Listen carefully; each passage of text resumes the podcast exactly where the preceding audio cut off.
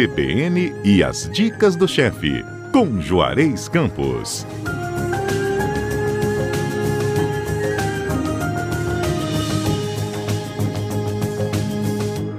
Ei, chefe. Quanto tempo? Eu também tava com uma saudade de você, viu, chefe? Olha que eu já voltei de férias, tá?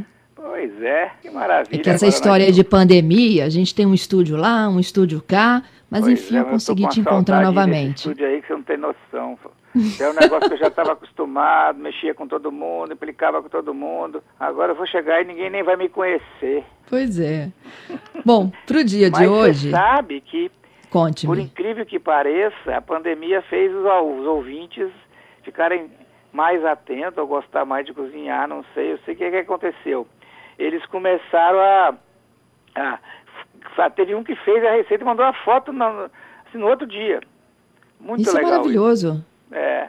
E de fato, né, a pandemia fez com que a gente ficasse mais em casa e Isso. desse mais valor a essas coisas simples da vida, né? Que é cozinhar Exatamente. com a família, Isso. é assistir um bom filme todo mundo junto com pipoca. Isso. Nossa, E- e quanto a tempo que a gente não parava para fazer, né? E aí, esse de hoje a gente vai fazer no final de noite assim, só com pão, ficar ali brincando nessa vida mais ou menos, ouvindo um filmezinho, ó, vendo uma série, agora tá na moda, eu gosto de ver série.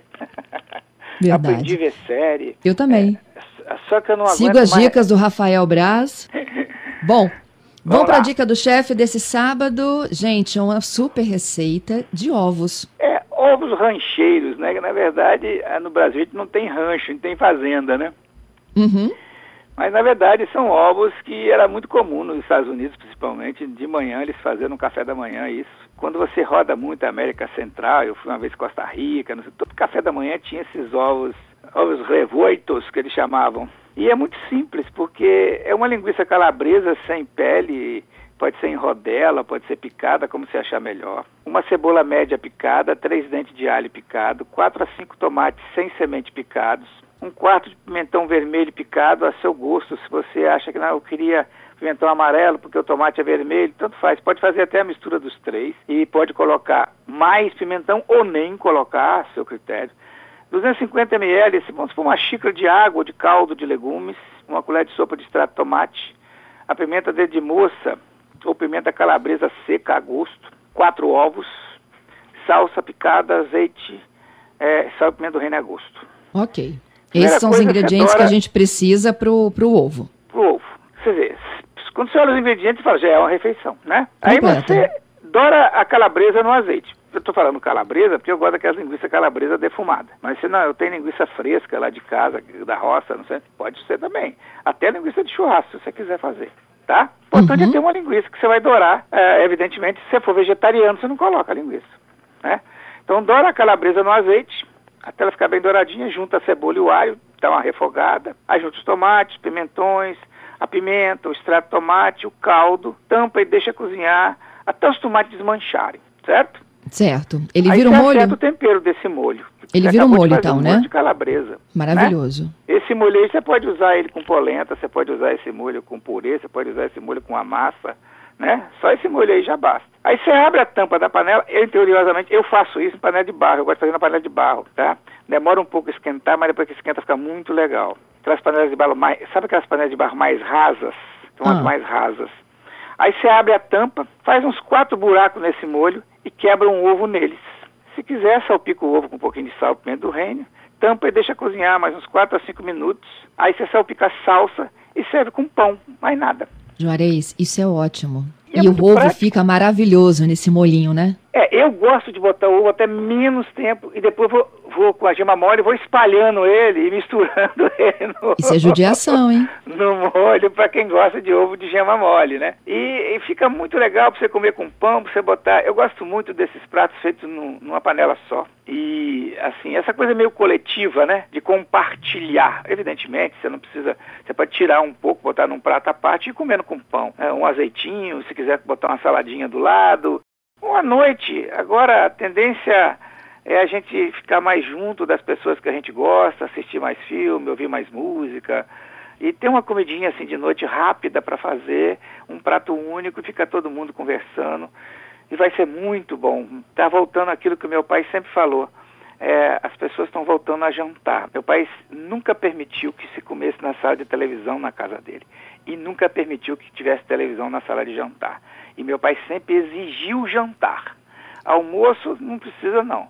Pode almoçar o que quiser, mas jantar quer todo mundo junto. Que segundo ele, ali é o fórum da família. Ali a gente discute o que fez no dia, o que vai fazer amanhã e discutia isso. E é, era muito divertido. E eu acho que a pandemia está ajudando isso, sabia? Verdade. Ju, como é que é o nome do seu pai? Aguilar Campos, 95 anos, vacinado. Ai, que lindo. Então, seu Aguilar sabe de tudo, porque eu acho que esse realmente é o momento em que as pessoas têm que deixar os equipamentos eletrônicos de lado. Hoje é a história do celular, né? Leva uhum. o celular para a mesa, fica vigiando se está chegando ou não mensagem, enquanto as pessoas estão tentando criar ali no, minimamente né, um, um, um ambiente de confraternização. É. E o, o fato da gente ter essa rotina do almoço e do jantar e ter essa possibilidade de fazer isso em casa, isso é incrível. Faz um bem para a família que a gente não imagina. Muito, para as crianças, né? Principalmente para as crianças. E muitos pratos desses, não esse caso aí, mas alguns pratos, pode pedir as crianças para ajudar, compartilhar também, entendeu? Isso é muito legal. Eles faziam uma sobremesa, uma gelatina, que é um negócio que não tem perigo de fazer, uma salada de frutas. E eu acho muito legal. Pelo menos umas duas vezes na semana.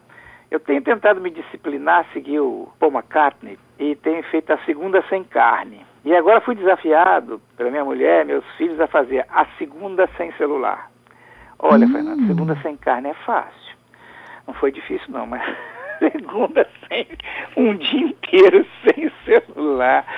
A gente que é um, é um negócio que você, eu vou conseguir, mas não é fácil não. É um treinamento, viu? É uma coisa é de monge budista. corpo e alma. É um negócio de monge budista. Isso aí. Ó, e uma dica legal aqui para nossa receita do ovo rancheiro é que nós sugerimos quatro ovos. Se na sua família tem cinco pessoas, bota cinco para não dar briga. Lógico, é? e um detalhe, né? Estou botando salsa, porque criança não gosta muito de erva, mas você vai fazer para um grupo de amigos que não se preocupa, você pode misturar várias ervas e misturar essas ervas e colocar aí, dá um aroma sensacional, né? Alecrim, tomilho, salva, manjericão, tudo picado, fica muito legal. Isso aí. Bora fazer o ovo rancheiro, conta pra gente, 992994297, pode até mandar a foto desse prato então, aí, que eu e Juarez vamos amar. Exatamente. Ó, dica completa, tá lá no nosso site, cbnvitoria.com.br. Você digita CBN Vitória ou CBN As Dicas do Chefe, receitinha prontinha para você. Até o próximo sábado. Até o próximo sábado.